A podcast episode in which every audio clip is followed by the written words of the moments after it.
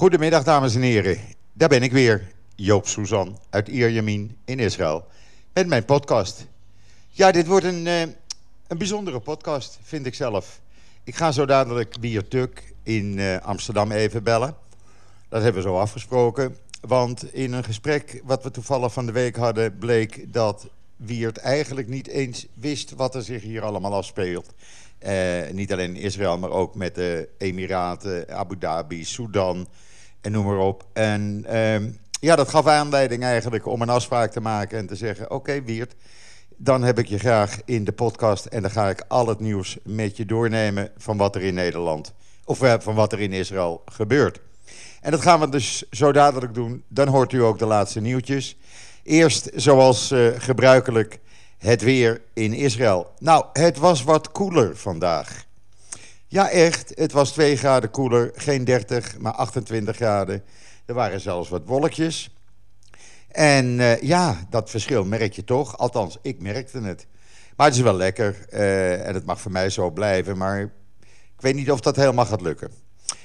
Uh, in ieder geval, het ziet er voor de komende dagen ook goed uit. En regen wordt er pas in de loop van volgende week verwacht. Hopelijk dan, want dat zou de eerste regen na zeven maanden zijn. Dus we wachten dat af. En dan ga ik nu kijken of ik uh, Wiert aan de lijn kan krijgen. Dus als u een ogenblikje geduld hebt, kom ik zo weer bij u terug. Nou, het is me weer gelukt. Uh, de techniek werkt weer. Ik heb Wiert Duk aan de andere kant van de lijn. Goedemiddag Wiert, hoe is het daar? Hallo Joop. Uh, nou, behalve dat het regent, dat het giet...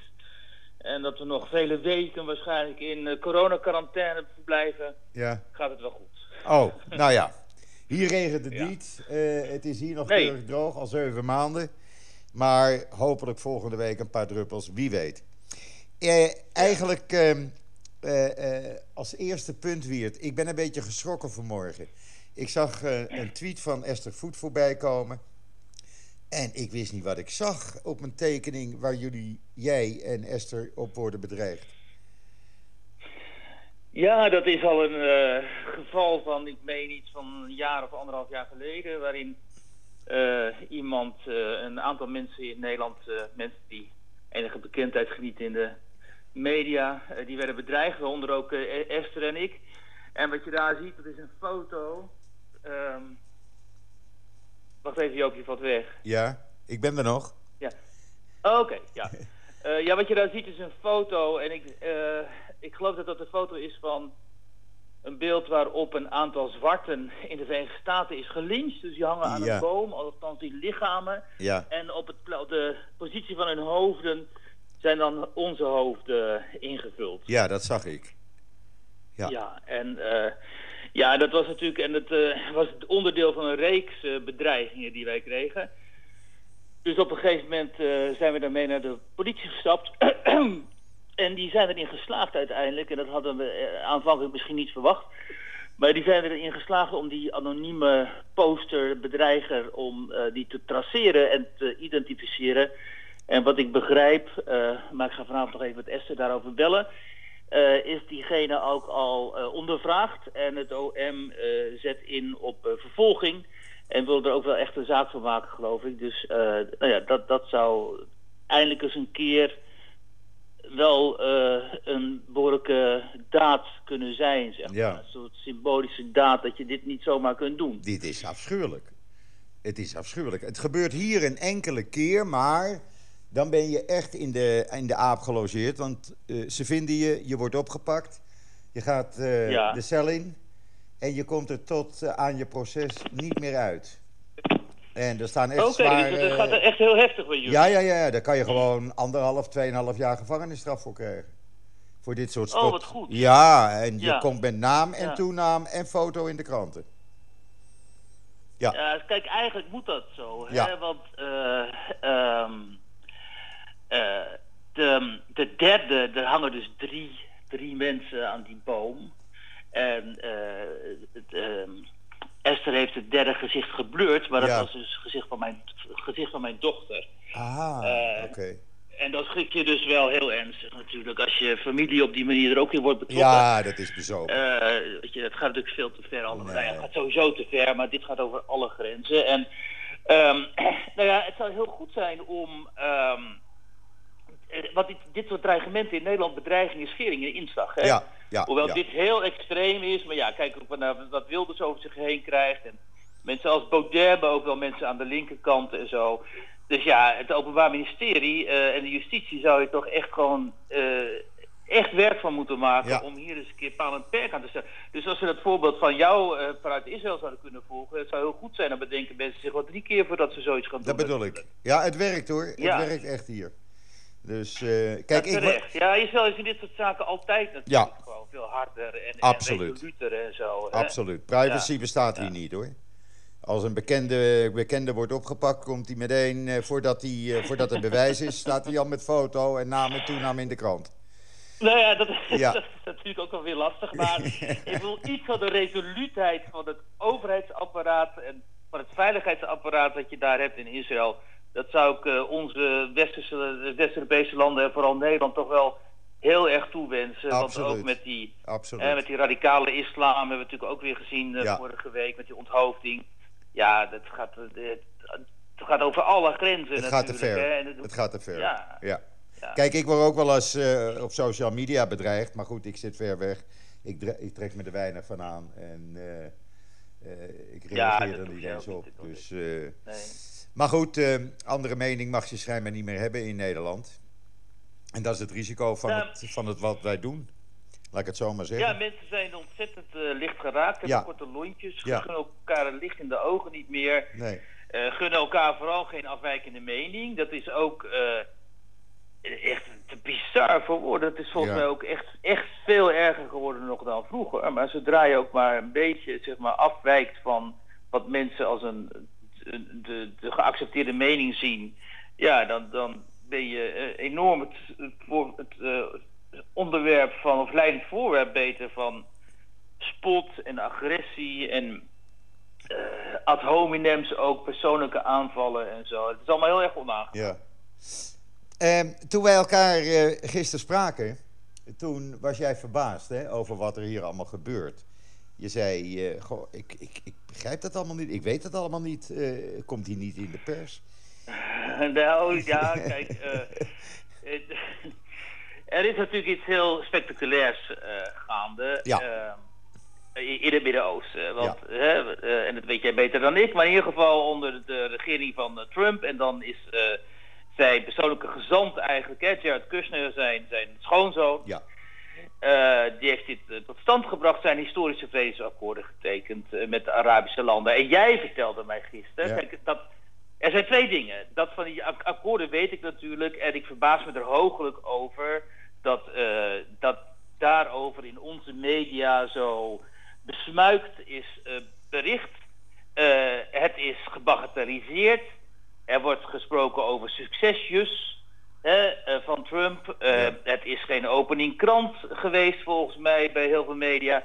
Terwijl het gaat om eh geschied, ge- nou ja, gewoon echt om historische gevallen. ja, En was dit gebeurd onder Obama of een andere democratische president, dan was dit natuurlijk gewoon groot nieuws geweest. Maar nu is het dat niet.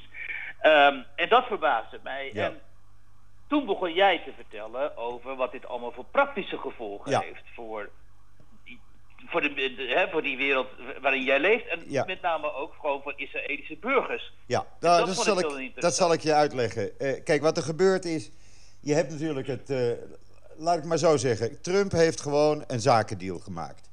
Heel simpel. Er is geen diplomatiek eh, woord aan te pas gekomen. Het is gewoon business. Ja, Want Ja. waar het op neerkomt, heel simpel gezegd, het geld van de Arabieren en de know-how van de Israëli's, dat gooi je bij elkaar. En dat is precies de visie geweest van Simon Peres altijd. Die heeft dit Ja. altijd geroepen. Dat als dit gebeurt, dan wordt het Midden-Oosten het paradijs eh, op de wereld. En gaat het de Europese Unie naar de kroon steken en zelfs voorbij gaan. Eh, want wat, wat zie je nu?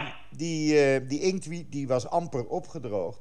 Of de eerste handelsdelegaties uit Israël waren al in de Emiraten.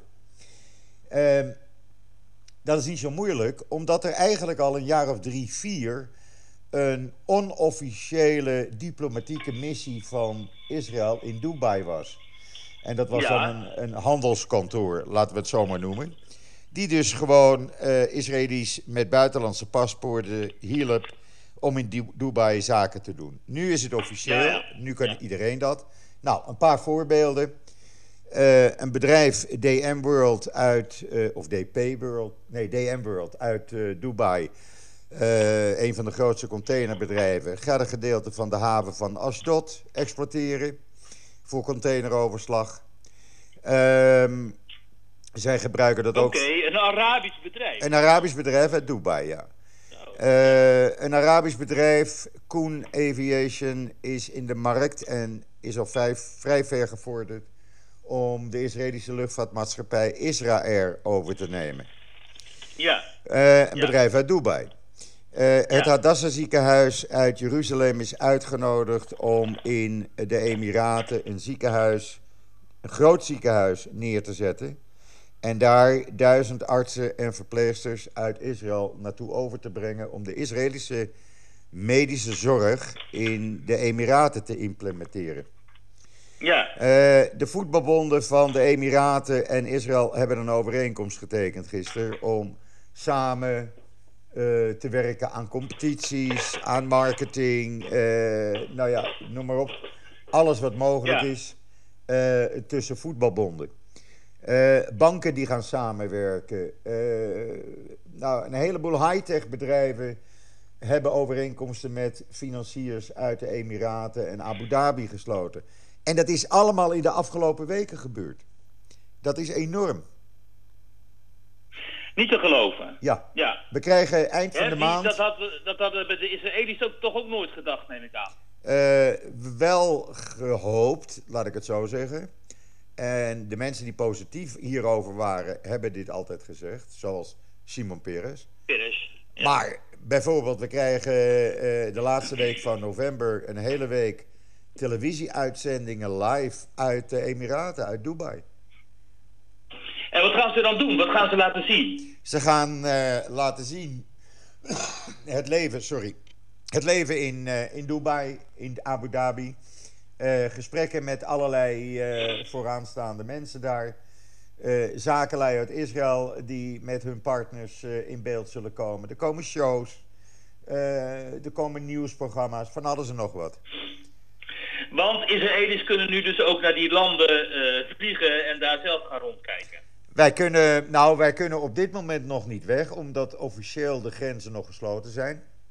Mhm. Maar zodra onze grenzen open gaan, dan gaan er 112 vluchten per week naar de Emiraten. Tussen Israël en de Emiraten. En Ja. eh 12, eh 14 vluchten per week naar Abu Dhabi. Abu Dhabi verlopen. Ja, Abu Dhabi, ja. Ja, nou, ja. ze laten hier prijzen zien. Ja, het kost allemaal niks voor Israëli's. Want wij kunnen voor 125 euro een retourticket naar Dubai kopen. Daar ben je dan in drie uur. En dan kan je in het super deluxe 5 sterren hotel voor eh, pak een beetje 200, tussen de 200 en 300 euro per nacht kan je slapen. ja. Met Ja. ontbijt inbegrepen. En daarnaast, de, Ja. alle hotels zijn nu verplicht kosher geworden. Ze hebben dus verplicht kosher eten ook beschikbaar. Ja, echt. In, in hoeverre wijkt eh, kosher eten af van halal eten trouwens? Nou, niet echt veel. Niet echt veel. Alleen eh, er is dan een, eh, zoals het heet, een chomer bij, een toezichthouder. Die dus toezicht Ja. houdt op het slachten. Ja. Zo wordt dat dan gedaan. Ja. Maar voor de rest wijkt het weinig af. Maar het is wel leuk dat dit van hoge rand in de Emiraten allemaal is besloten. Wat is het doel hiervan? Wat is het doel Dat hiervan? weten we natuurlijk wel een beetje, Nou, maar het doel is- strategische doel hiervan. Nou, kijk, wat er gaat gebeuren, er komen nog een aantal landen aan. We krijgen Ja. binnenkort Oman, die een overeenkomst gaat Ja. maken. Eh, daarna waarschijnlijk Qatar, maar het zou zomaar kunnen zijn dat bijvoorbeeld eh Saudi-Arabië dan een overeenkomst gaat tekenen. Eh, Ja, klopt. Ik sprak deze week eh, de Amerikaanse ambassadeur in Nederland, Piet Hoekstra. ja, voor onze kranten, dat verschijnt vrijdag het stuk, en die suggereert inderdaad ook dat er gewoon een deal met Saudi-Arabië aan ja. moet komen. Ja, die, die zitten gewoon. Nou. Kijk, de betrekkingen zijn er al. en af en toe komen de Saoedi's al met een privévliegtuig naar Israël. Maar het is gewoon mooi. Kijk wat je nu ziet. de Emiratenlanden, het toestel van de Emiraten of Etihad, dat land op Ben Gurion Airport. En dat is natuurlijk fantastisch. Dat is natuurlijk prachtig dat dat kan. En het doel uiteindelijk is om zeg maar uh, uh, een heel, ja, een heel vrijhandelszone te maken, een beetje de EU uh, eh, nadoen, alleen op een betere wijze, waarbij alle landen gaan samenwerken. En ja, het geld is geen, geen probleem, de know-how is hier. En dat heeft ook voor de Arabi Arabieren in Israël weer hele goede gevolgen. Omdat die natuurlijk, uh, uh, ja, die zitten al in het overheidsapparaat, die, die zitten al bij bedrijven. En omdat ze de taal spreken, is het voor hun, als ze bij een high-tech bedrijf werken, natuurlijk een uitgelezen kans om uitgezonden te worden of die onderhandelingen te doen. En dat gebeurt ook. Dus het is een, ehm, het is een win-win situatie. Enorme kansen voor de Palestijnen, zou je zeggen. Ja, uh, de Palestijnse bevolking uh, wil graag hier deel aannemen, maar de Palestijnse leiders vertikken dat. En zoals een uh, vooraanstaand parlementslid afgelopen maandag heeft gezegd, het staat bij ons op JoodsNL, het videootje. Hij zegt, ja. wij zullen de Palestijnse bevolking nooit in de steek laten. Maar de leiders ja. van de Palestijnen, meneer Abbas en zijn kliek en Hamas en de kliek rond Hamas leiding. Dat zijn moordenaars, moordenaars en terroristen en daar willen we absoluut niets mee te maken hebben. Oh, dat heeft hij letterlijk zo gezegd. Dat, uh, ja, uh, kijk de video maar naar op JoodsNL. Ja, ja. Ja, ja, In een interview, hè? Um, wat betekent dit, uh, Joop, voor, dan, voor die Palestijnse realiteit? Want als, ik kan me voorstellen dat er veel Palestijnen zullen zijn die zullen zeggen... ja, hoor wij willen er ook van profiteren. En, ja. Uh, wij willen daar deel van uitmaken en deel aan hebben aan deze ontwikkeling. Nou ja, wat je op het ogenblik ziet, is het volgende. Er wordt veel werk door high-tech bedrijven nu uitbesteed aan uh, Palestijnse bedrijven op, uh, in het Palestijnse gebied, laat ik het zo zeggen. Ja. Uh, die hebben high-tech bedrijven en die werken nu voor Israëlische bedrijven als zelfstandigen. Ja. Er zijn ja. ook enkele honderden Palestijnen officieel in dienst genomen eh, door een van de grotere high-tech bedrijven. Uh, die profiteren er al van. Want die high-tech bedrijven krijgen meer en meer werk uit de Arabische landen. Ja. En uh, ja, als je dan Arabisch sprekend personeel in dienst hebt, is dat natuurlijk een, uh, een pre. Nou, wat je zal zien in de komende jaren, dat dit hele Midden-Oosten, en ik verwacht ook inclusief een, een autonome Palestijnse staat, want die gaat er komen. Ze krijgen een ja. soort van autonomie. Dat hangt er natuurlijk ook vanaf of Trump herkozen wordt. Als Trump herkozen wordt volgende week, dan zal je zien dat over een aantal maanden meneer Abbas van het toneel verdwenen is. En er een jongere leiding komt die een autonome Palestijnse staat gaat, uh, gaat leiden samen met Israël. En dan krijg je natuurlijk dat de angel uit het, uh, uit het is getrokken. En zoals de dochter van de Libanese pre uh, president gisteren zei eigenlijk zouden wij als Libanezen ook uh, gesprekken aan moeten gaan met Israël om tot een vrede te komen. Dus ook daar hoor je nu de geluiden Maar dat al. kunnen zij niet vanwege Hezbollah of zo? Dat kunnen zij nog niet uh, vanwege uh, Hezbollah. En de enige reden om Hezbollah het zwijgen op te leggen... is de geldkraan vanuit Iran te stoppen. Wat inderdaad die Israëlische-Arabische coalitie gaat proberen, toch? Ja, Kijk, er is nog, een, uh, nog iets aan de hand. Door het verdrag met Abu Dhabi heeft Israël nu een springplank naar Iran. Uh, dus Israëlische ja. vliegtuigen zouden in principe vanuit een vliegveld in Abu Dhabi op kunnen stijgen om Iran aan te vallen. Dat zou zomaar kunnen. Dan hoef je, ze hoeven dus nu niet meer uh, urenlang om te vliegen. Ze kunnen rechtstreeks vanuit Abu Dhabi Iran aanvallen. En vergeet niet, ja, Iran, ja, Iran is een bedreiging hè, voor de Emiraten, Abu Dhabi, Saudi-Arabisch. Ja, ja. Maar dan vragen ze natuurlijk of ze daar ooit toestemming voor zullen gaan krijgen. Uh, ik denk dat er een alliantie uh, gewoon gesmeed is tussen uh, Israël en een aantal Arabische landen, waaronder Saudi-Arabië. Om gezamenlijk op te trekken tegen Iran. Betekent dit nu. Sorry, stik bij. Betekent dit nu dat een groot deel van de Israëli's, die waarschijnlijk zien dat er mogelijk vrede is met de Arabische wereld, dat die ook sympathie zullen koesteren voor Trump en hopen dat Donald Trump die verkiezingen gaat winnen? Ja, ja. Ja, ja. Bijna, is populair daar in Israël. bijna 70% van de Israëli's uh, zou het prima vinden als Trump uh, zou winnen. Grappig, hè? Ik denk dat het in Nederland uh, misschien 20% is of zo, niet ja. meer. Dus een totaal andere perceptie dus van de, van de werkelijkheid dan hè, in die landen. Ja, maar hij heeft natuurlijk gezorgd dat dit voor elkaar kwam, hè? En dat is ja, natuurlijk... Dat alleen is... het dringt dus niet door tot ons publiek, hè, in het Westen. Nee, en dat verbaast mij, want het is gewoon geschiedenis wat er op het ogenblik hier in het Midden-Oosten geschreven wordt. Het is absoluut ja, geschiedenis. Ja, maar het is geschiedenis. Wij, wij, media ook natuurlijk. Wij zeggen dat elke dag wat wij meemaken is het schrijven van geschiedenis. Wat over 50 of 100 jaar nog in de schoolboeken zal staan. Leuk is dat. Dat uh, betekent dat jullie media, de Israëlische media, er ook op die manier over schrijven? Oh ja, en elke avond uitzendingen in het nieuws uit uh, de Emiraten. Ja. Ja. En dat dan ook inderdaad die, die, dat historische aspect ervan, dat dat wordt belicht. Dat werd belicht in het begin en dat zwakt nu af.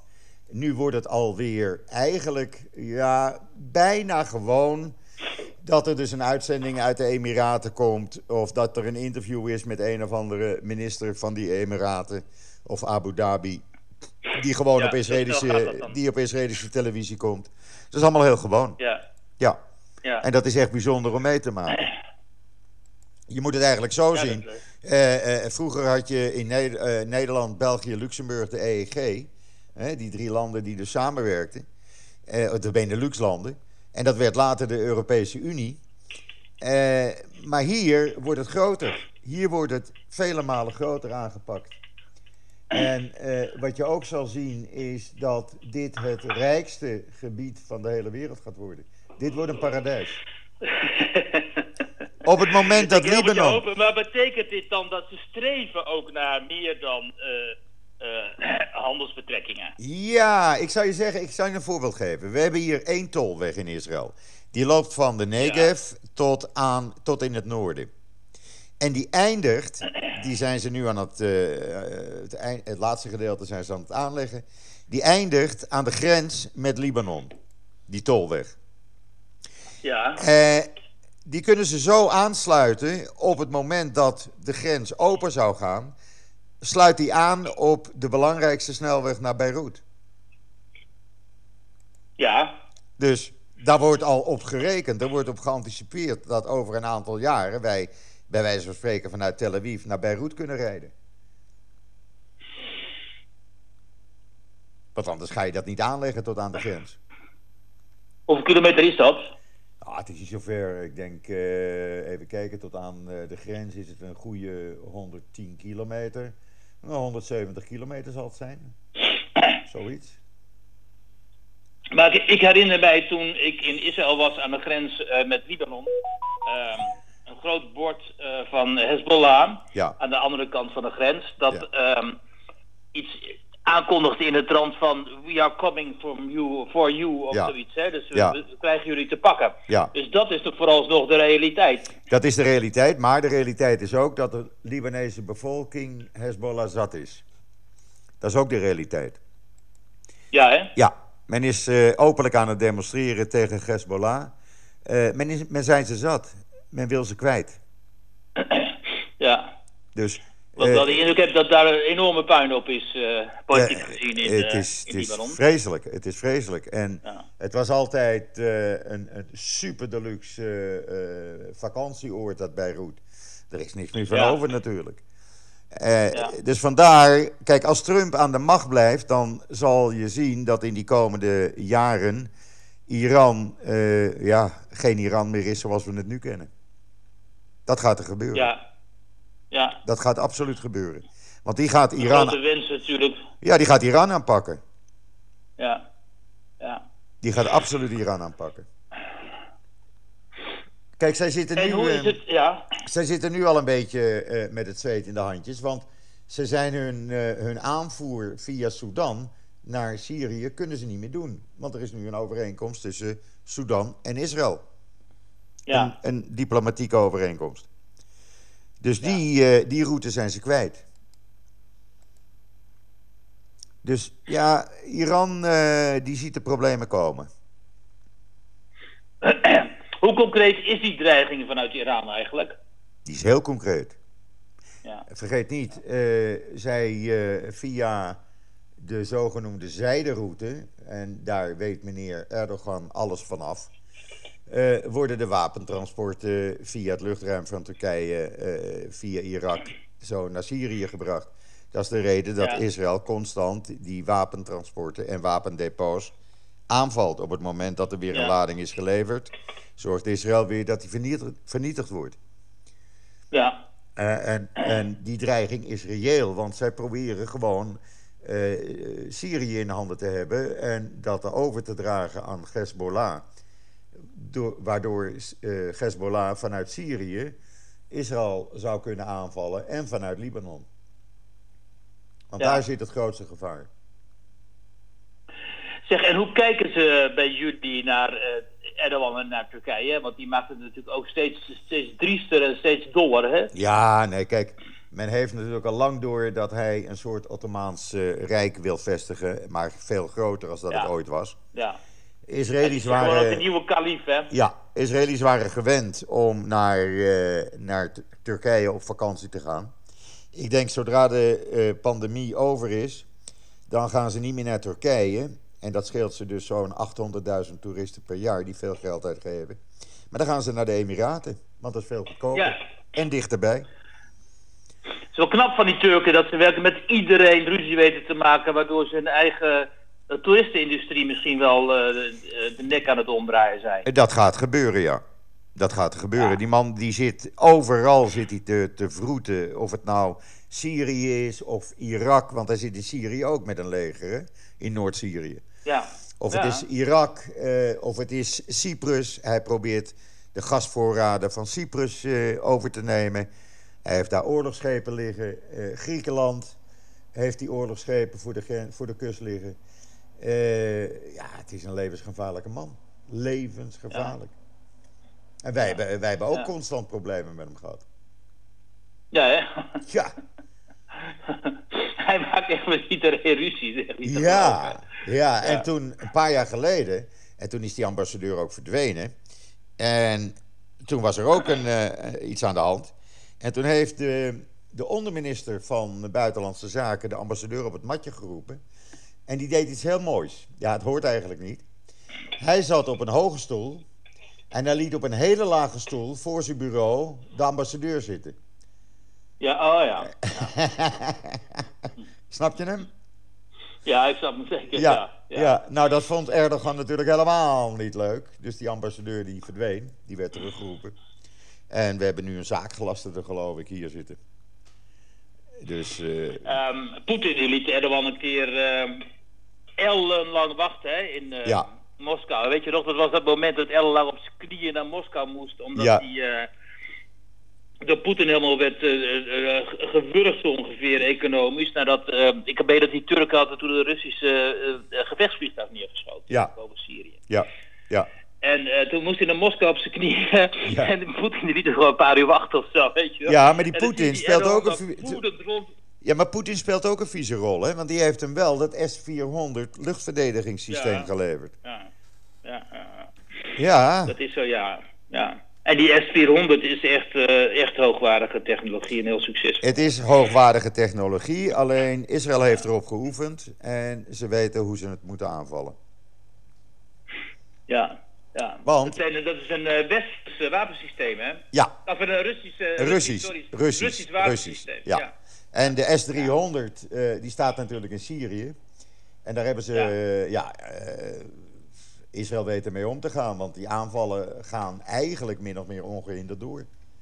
Ondanks dat luchtverdedigingssysteem. Dus ja, ze kunnen de S-400 dan ook aan. Maar vele westerse landen kunnen dat systeem niet aan, want die hebben er nooit mee geoefend.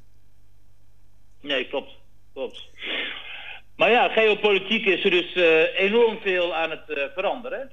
Ja, ja, ja, ja, dat is. Ik vind het geweldig om mee te maken. Elke dag weer. Ik zit ademloos s'avonds naar die journaals te kijken. Ja, dat is ook zo'n dingetje.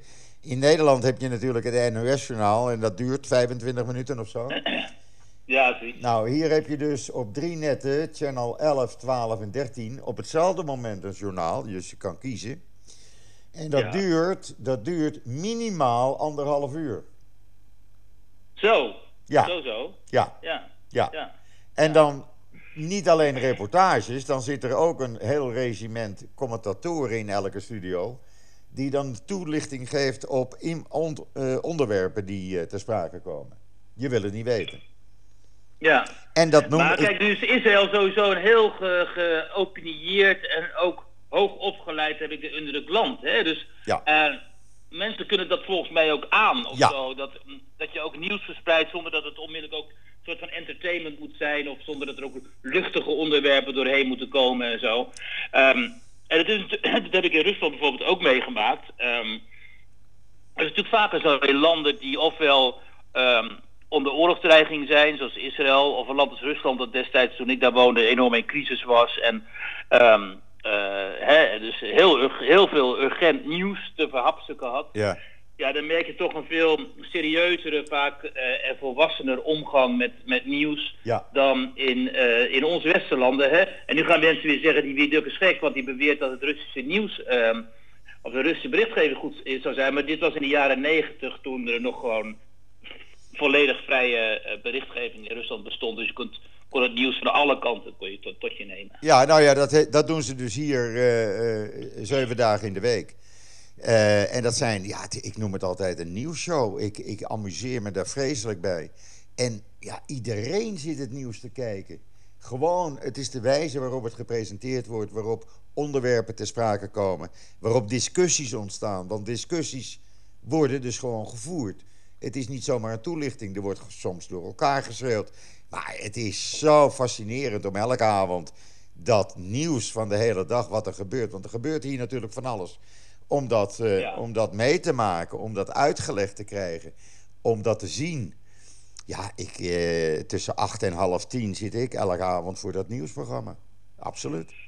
Ja. En ja. hoe zit het nu bij jullie uh, in sociaal-maatschappelijk opzicht met corona? Want jullie kunnen wel allemaal voor het nieuws hangen. Maar mogen jullie wel de straat op?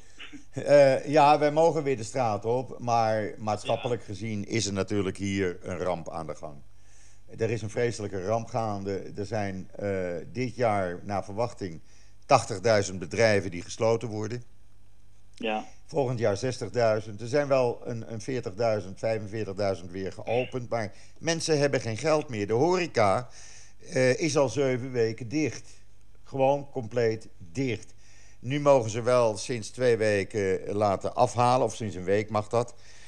Maar ja, dat zet natuurlijk geen zoden aan de dijk, want de meeste supermarkten... Dat mocht daarvoor niet. Ze hadden, hadden geen afhaalgelegenheid. Nee, dat mocht niet. Je okay. kon wel bellen en dan werd het besteld. Maar daar hadden ze natuurlijk, het zal, het zal niet zo zijn, Israëli's blijven inventief. Hadden ze natuurlijk weer een, een methode op bedacht, de meeste restaurants. Je mocht dan niet afhalen. Nou, dat hoeft dan ook niet. Je belt wat je wil hebben. En dan. Uh, uh, het brengen. Nee, dan sta je 7 meter van het restaurant vandaan. En dan uh, bracht de restauranthouder of een van zijn mensen bracht het naar je toe en je betaalt en je gaat weg. Want ja. dat, dat kon weer wel dan. Ja. Maar dat moest minimaal 7 meter vanaf het restaurant zijn. Maar goed, het is ja. natuurlijk een gigaramp. evenementenhallen waar altijd trouwerijen plaatsvinden, ja, die, die zijn dicht. Uh, de hotels zijn dicht. De bed and breakfast is dicht. Uh, alles is dicht. Straatwinkels zijn dicht. Winkels, uh, shoppingmalls. Er staat er bij mij eentje van 45.000 vierkante meter. Die is al zeven weken dicht. Gewoon helemaal dicht. Het enige wat open is zijn levensmiddelenzaken. Mm -hmm. En ja, dat is heftig. Met, ja, het is heftig. Het is echt heftig. Kijk, we mogen nu wel reizen. Uh, maar ja, al die mensen die in die, in die branche werken, die zitten allemaal werkloos thuis. En daarnaast, als ze al kunnen werken, kunnen ze niet werken, want de scholen zijn nog steeds dicht. Hoe lang zijn die al dicht? Die zijn dicht sinds half september. Ja, ja. Die gaan, uh, ze gaan uh, nu proberen, toen begon die tweede lockdown. Ze gaan nu proberen om uh, de klasse 1 tot en met 2 in capsule open te gooien. En de klasse 2 tot en met 3 tot en met 5, 4, die mogen dan in capsules. Nou, dat, dat was het plan. En toen kwam meneer Netanyahu zeggen: Ja, maar nee, wacht even, dat kost allemaal te veel geld. Dat geld hebben we niet. We, hebben, we kunnen dat niet betalen. Eh, we gaan het anders doen. We gooien de eerste uh, twee klassen gewoon helemaal open. En dan uh, de andere twee klassen, drie en vier, die gaan dan om de drie dagen, gaat er dan een groep naar school. De eerste groep zondag, maandag, dinsdag. De andere dinsdag, woensdag, donderdag. Nou, dan krijgen de ouders natuurlijk, want die kunnen dus niet werken. Want ze moeten op de kinderen passen. Dus wat zeggen nou een heleboel gemeentes in het land? Meneer Netanyahu, je bekijkt het maar. Wij hebben ons eigen plan getrokken. Wij gaan op onze manier capsules maken. Wij huren zelf extra onderwijzend personeel in. En wij maken kleine groepen in de, in de scholen. En wij doen het op onze manier. En dan kunnen de ouders gaan werken. En, zo, en zo gaat het nu gebeuren.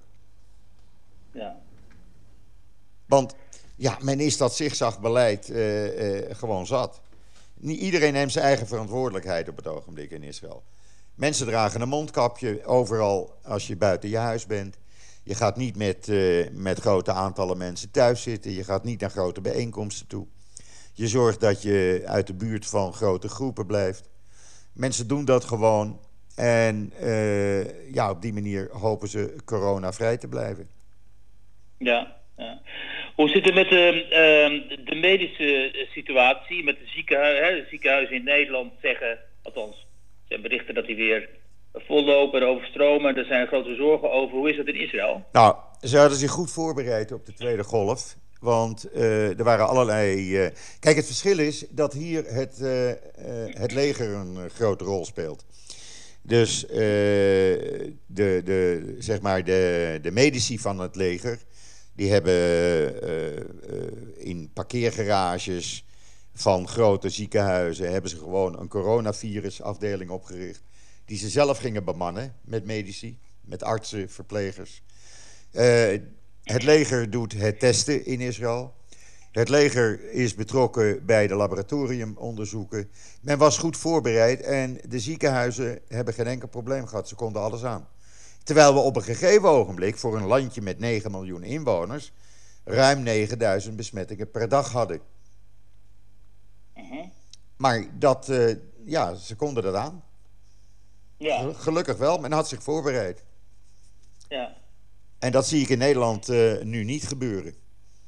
Ja, er was natuurlijk wel heel veel kritiek op de Israëlische situatie. Hè? Dat hij zo snel weer uit de hand liep. En dat, uh, ja, maar dat is ook heel logisch. Dat is gebeurd na die tweede golf. Heeft Netanyahu, of die eerste golf, heeft hij toegegeven uh, aan het bedrijfsleven. En toen kwam hij op televisie en die zei die, toen zei hij, en dat item laten ze nog regelmatig zien. Mensen, we hebben het virus verslagen. Ga erop uit. Ga eten in restaurants. Ga winkelen. Ga naar het strand. Ga feesten. Ja, nou, dat deden de mensen. Prompt kregen we twee weken later natuurlijk, uh, gingen we richting tweede lockdown. Ja. Dat, ja. dat werkt niet. Nu, voordat wij eruit zijn, zal het ergens eind december, begin januari zijn. Voordat alles een beetje normaal zou werken. Dat is de inschatting. Mm -hmm. Men denkt erover na om misschien in december de horeca open te gooien. Dat zou dan na drie maanden zijn. Uh, ja. Straatwinkels mogen misschien over een week of twee, drie open. Malls nog niet. Die blijven nog voorlopig dicht. Uh, ja, langzaam, stap voor stap gaat men het nu proberen. Er is wel druk hoor op Netanyahu en hij wil er ook aan toegeven. Maar dan hebben we de Knesset nog en die houdt dat gelukkig tegen. Die zeggen nee, er wordt niet aan de druk toegegeven. Mm -hmm. En waarom vind jij dat uh, gelukkig? Nou, omdat uh, gezondheid gaat voor economie, vind ik. Want als je nu alles open weer gaat gooien, dan zitten we over een maand, anderhalve maand met de derde lockdown. Ja, misschien. Maar ja, als je niet opengooit, dan gaat de economie waarschijnlijk naar de knoppen. Nou, dat valt mee. Het valt mee. We hebben dit jaar een daling van uh, uh, 6,5 procent. En ze verwachten volgend jaar een plus van rond de 2, 2,5 procent. Mhm. Dus vergeet niet, uh, het meeste is natuurlijk export gerelateerd, zoals high-tech en de diamantindustrie en dat soort zaken. En dat gaat allemaal gewoon door. Er wordt, ja, heel veel mensen werken nu thuis. Dat is de norm nu. Ja. Dus alle bedrijven gaan gewoon door. Alleen men werkt thuis. Ik zie dat ook bij, uh, bij de kinderen die. Uh, ja, de meesten werken gewoon het grootste gedeelte van de week thuis. Ja. En dat gaat prima. Dat gaat prima. Ik bedoel, uh, ze lieten hier Israëli's zien, die zijn voor de lockdown naar de Malediven, naar Thailand, naar Griekenland gegaan. En die werken vanuit daar alsof ze thuis werken. Mhm. Dus het kan. Je moet er alleen aan wennen. En ja, Israëli's zijn makkelijk, die zijn er zo aan gewend. En ik zie dat bij mij in het flatgebouw ook. Uh, ik denk dat de helft van de mensen die normaal buiten, buiten huis werkten, werken nu allemaal thuis. Ik zit net te denken, voor de veiligheidssituatie in Israël is zo'n lockdown natuurlijk wel handig. Want je hebt veel minder straat, mensen op straat. Ja. Je hebt veel minder, hè? Ja. Nou ja, nou dus was het op straat altijd veilig hoor, wat dat betreft. Dus uh, daar hoef je niet over in te zitten hier in Israël. Ik weet nog, toen, uh, uh, toen mijn meisje nog leefde, had ze wel eens opgepast. En dan zei ik, moet ik je komen halen? Wel, nee, ik kom met de cheroet. En dan kwam ze om half één s'nachts met de cheroet. En dan liep ze over straat en dan kwam ze naar huis toe omdat het gewoon veilig is hier.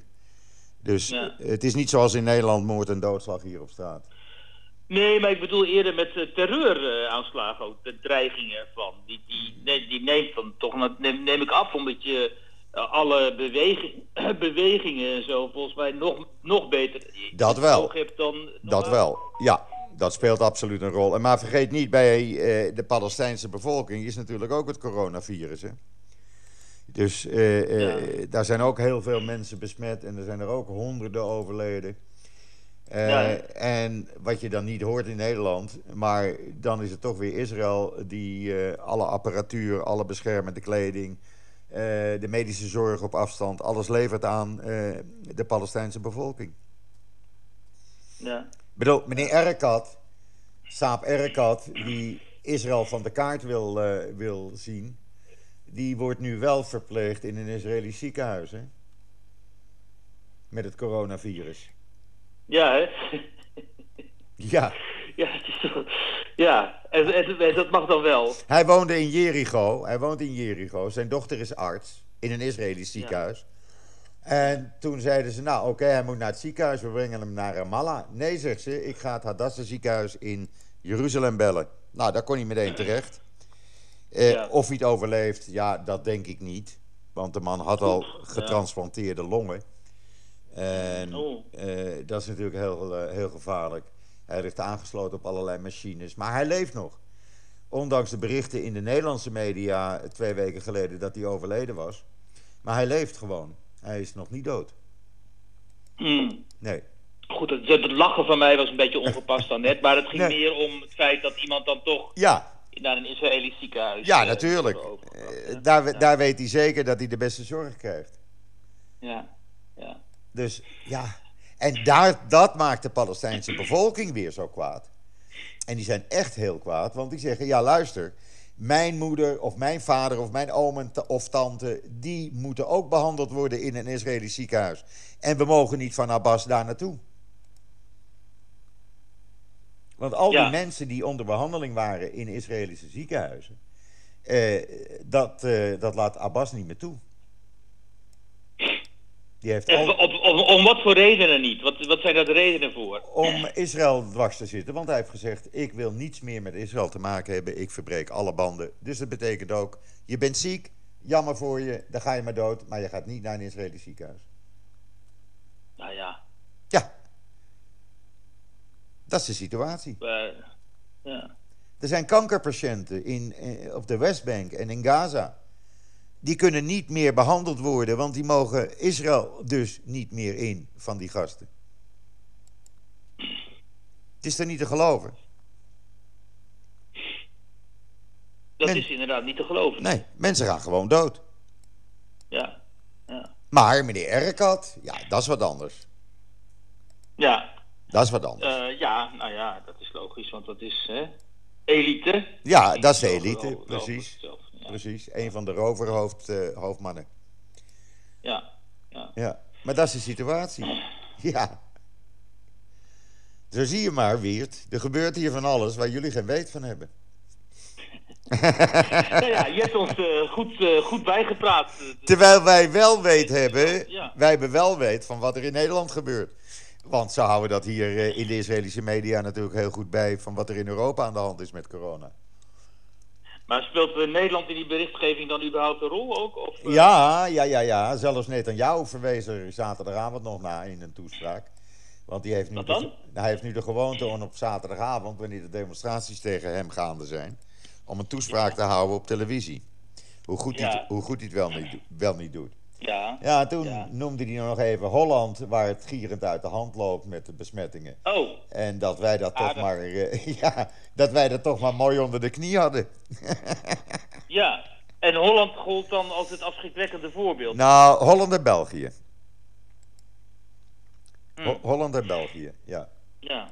Nou, dat is dan beschamend. Ja, maar ja, eh, zo werkt het Ja. wel. Kijk, het verhaal eh, van de bedreiging naar Wilders toe door Erdogan kwam hier ook groot in het nieuws. Ja, maar dat, dat mag, dat is ook, eh, Ja. hè, dat mag ook wel Ja. natuurlijk. Ja. Ja. En daar is in de Nederlandse politiek wel eh, adequaat op gereageerd hoor. In die zin dat eh, echt iedereen het eh, over het hele politieke spectrum heen zwaar heeft veroordeeld. En eh, Rutte heeft ook echt zijn verontwaardiging uitgesproken en zo. Dat is wel fijn. Dat, dat, Ja, maar ik zou dan manier- zeggen, ik zou dan zeggen, haal je ambassadeur terug. Stel een daad, klaar.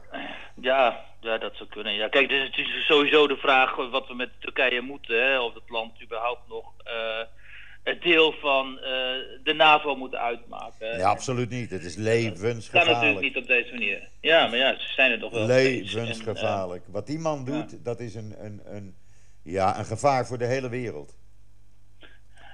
Het is net zo, Ja, erg, dat eh, het is net zo erg als de Ayatollahs. Geloof me. Eh, hij lijkt mij althans een, eh, een grotere bedreiging voor de vrede dan iemand als eh, Poetin eh, in eh, Rusland. Absoluut. En, hè, en ehm, dus eh, daar, daar hebben we het wel mee te stellen. Ja, Ja, zet hem maar op één lijn, andere- eh, zet hem maar op één lijn met de Ayatollahs. Ja, ja dat ben ik wel met je eens. Ja. Qua re- religiewaanzin en hè, Ja, totaal. Totaal. al die aspecten. Ja. Dus, ja. eh, ja. Ja, eh, nou eh, Joop, het is Jij bent weer helemaal bij. te horen wat er allemaal speelt. Ja, Ja, jij bent weer helemaal bij. ja. En het, ziet er natuurlijk niet naar uit dat jij de komende tijd, maanden, dit jaar waarschijnlijk nog eens naar Nederland eh, zou kunnen komen. Want, eh, ik zou wel is, willen, want ik heb mijn kinderen en kleinkinderen natuurlijk ook daar. Maar Ja. de grenzen zijn dicht en we mogen... we kunnen niet. We kunnen niet. En trouwens... Nee, dat lijkt me toch wel eh, heftig eh, dat je niet naar je kinderen kunt. Ja, nou ja, goed, je hebt dan eh, Zoom natuurlijk. Maar ja, als je uit Israël nu naar Nederland zou kunnen komen... dan moet je toch 10 dagen of 14 dagen in quarantaine eerst. Ja, Dus als ik Ja. drie dagen naar Amsterdam zou willen... dan moet ik 14 dagen in quarantaine. Ja, dat werkt natuurlijk niet. nee, dat gaat niet lukken. Nee, nee. Nee. Nee, ik zie Nee. dat nu. eh, mijn broer, zijn dochter woont in Amsterdam. Eh, die, die, eh, met haar man. En die is gisteren Ja. heeft die dus een, is die dus bevallen van een zoon. Maar ja, mijn Ja. broer kan daar dus niet naartoe. Oh, dat is wel akelig natuurlijk. Ja, Ja, ja. ja. ja. En dat zijn natuurlijk, ja, dat is natuurlijk triest. Dat is natuurlijk heel triest. Dus, Ja. eh, maar goed, ik heb goede hoop. Eh, er wordt hier eh, gewerkt aan een vaccin. Ehm, eh, de eerste testen op mensen die gaan zondag beginnen. In de eind eerste helft 2021 is de bedoeling dat de hele bevolking het vaccin krijgt toegediend. Ze zijn begonnen met het toedienen op 500 mensen van antilichamen. Als dat werkt, dan betekent het dat als iemand coronavirus krijgt en hij zou in het ziekenhuis belanden, krijgt hij die antilichamen toegediend. En dan uh, is het zo dat je dus niet ernstig ziek meer wordt. Dus er wordt hier van alles gedaan en dat gaat de goede kant op. Ja, die betere medicatie en betere uh, behandelingen, zo, dat is hier natuurlijk ook doorgedrongen. Hè? Ja. Dus uh, ja. Dat, dat, dat, dat is gewoon voortschrijdend inzicht en uh, ervaring met het ja. virus en zo. Een beter Ze... inzicht in hoe het virus zich gedraagt. Ja. Dus, ze zijn zo overtuigd van dat vaccin dat ze de productie zijn gestart van 15 miljoen doses van dat vaccin. natuurlijk voor de Israëlische bevolking, maar ook voor de Palestijnse bevolking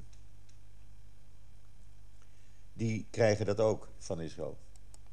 Ja. Dus, Ondanks dat de Palestijnse leiding dat misschien niet eens op prijs stelt of zo. Nee, maar Israël uh, houdt er wel rekening mee dat tegen die tijd ook de Palestijnse bevolking gewoon kan worden ingeënt. Ja, dus. wat natuurlijk ook voor uh, de Israëli's een uh, eigen belang in zich houdt, omdat hè, dan is het gevaar om vanuit de Palestijnse gebieden te worden besmet natuurlijk ook minder groot. Ja, vergeet niet, er werken zo'n uh, 100, 130.000 Palestijnen iedere dag in Nederland. In uh, Israël. Uh, die gaan dus de ja, grens over. daarom. En, en, die wil je natuurlijk ook vaccineren. Tuurlijk, tuurlijk, tuurlijk. Ja. Maar ze hebben ook tegen de Emiraten gezegd: jullie kunnen het vaccin van ons krijgen. Dus... Ja, die Israëli's werken altijd de indruk uh, dat ze echt. Um, bezeten zijn om met die Arabische landen uiteindelijk toch goede betrekkingen op te kunnen bouwen. Oh, maar dat gaat ook heel goed. Dat gaat prima. Het is dezelfde mentaliteit. En het is heel simpel, en dan kom ik op het begin weer terecht, terug. Wat Trump heeft gedaan of wat Jared uh, Kushner heeft gedaan. Uh, het geld van de Arabieren, de know-how van de Israëli's, gooi dat op een hoop en je hebt een deal. Dat wil ik als laatste dan nog wel even vragen. Het feit dat Kushner dus een beleidend Jood? Ja. geeft hem dat nou meer credit in zo'n in zo'n situatie? Nee, nee. Bij de Israëli's? Nou, men, vindt het, uh, men neemt het voor kennisgeving aan. Oh, het is ook een Joodse jongen. Leuk. Oké, okay, maar het is niet zo dat ze denken, oké, okay, hij begrijpt dus, weet ik veel, misschien de Israëlische situatie beter of de, de Hmm. Joodse cultuur. Of dat nou, de Joodse cultuur natuurlijk wel de Joodse mentaliteit. Ja. Maar het blijft natuurlijk ja. een Amerikaan. Ja. En Amerikaanse Joden is toch weer wat Toch anders dan. dan ja, daar zit een groot verschil in. Ja, ja hè? Ja, ja, ja. ja. Om het maar niet te hebben over Russische Joden. Uh, ook dat. Dat is nog een groter verschil. Kijk, ik heb er ook aan ja. moeten wennen aan de mentaliteit hier. Dat, uh, ja? Dat, ja, daar wen je niet van de een op de andere dag aan. En nog Omdat het zo Oriëntaals is daar. Nou, nog zijn er wel eens dingen waarvan ik zeg, jemig, kan dat nou niet op een andere manier? Maar goed, dat, dat hoort ja. bij het land, dus ik accepteer het. Ja. ja. Het maakt het wel weer leuk ook, het leven hier. Ja, nee, zeker. En kleurrijk natuurlijk. Tuurlijk, uh, ja. tuurlijk. En de gezelligheid, volgend jaar komt het dan wel weer terug. Nou, laten we dat zeker hopen, Joop. Dat het niet nog uh, jarenlang gaat duren, want dat zou wel heel erg er moet eerst een, medi een uh, medicijn en vaccin zijn. En dan kan je ja. redelijk normaal leven. Kijk, je moet het simpel zien. Het is een virus. Dat is een griepvirus ook. Daar hebben ze ook op een gegeven ogenblik uh, vaccinaties tegen gevonden. Uh, dat zal ook met, met coronavirus gebeuren. Ja, dan word je ingeënt. Dan krijg je per seizoen een inenting. Ja, ja, ja. Zo gaat dat werken. We zullen het zien, Joop. Laten we positief blijven. Ja, dat, uh, dat sowieso. Oké. Okay. Ik vond het weer hartstikke gezellig, Wiert. Oké, okay, man. Ja, dat vond ik ook. Dus ja. Uh, ja. tot de volgende keer dan Oké, okay, ja, we gaan dat regelmatig doen. Ja, we laten er nu niet zoveel tijd tussen zitten, beloof ik. Oké, prima. Oké. Dankjewel, Joop. Dankjewel. Uh, Oké. Tot ziens. Dag. Dag, Wiert. Bedankt, dag. Ja, dat was dan een, uh, een lang gesprek met Wiert. Maar ja, er zijn zoveel onderwerpen altijd te bespreken. Ik hoop dat u het een beetje leuk heeft gevonden. Ik in ieder geval wel. Rest mij u nog een hele fijne voortzetting van deze donderdag, de 29 oktober, toe te wensen.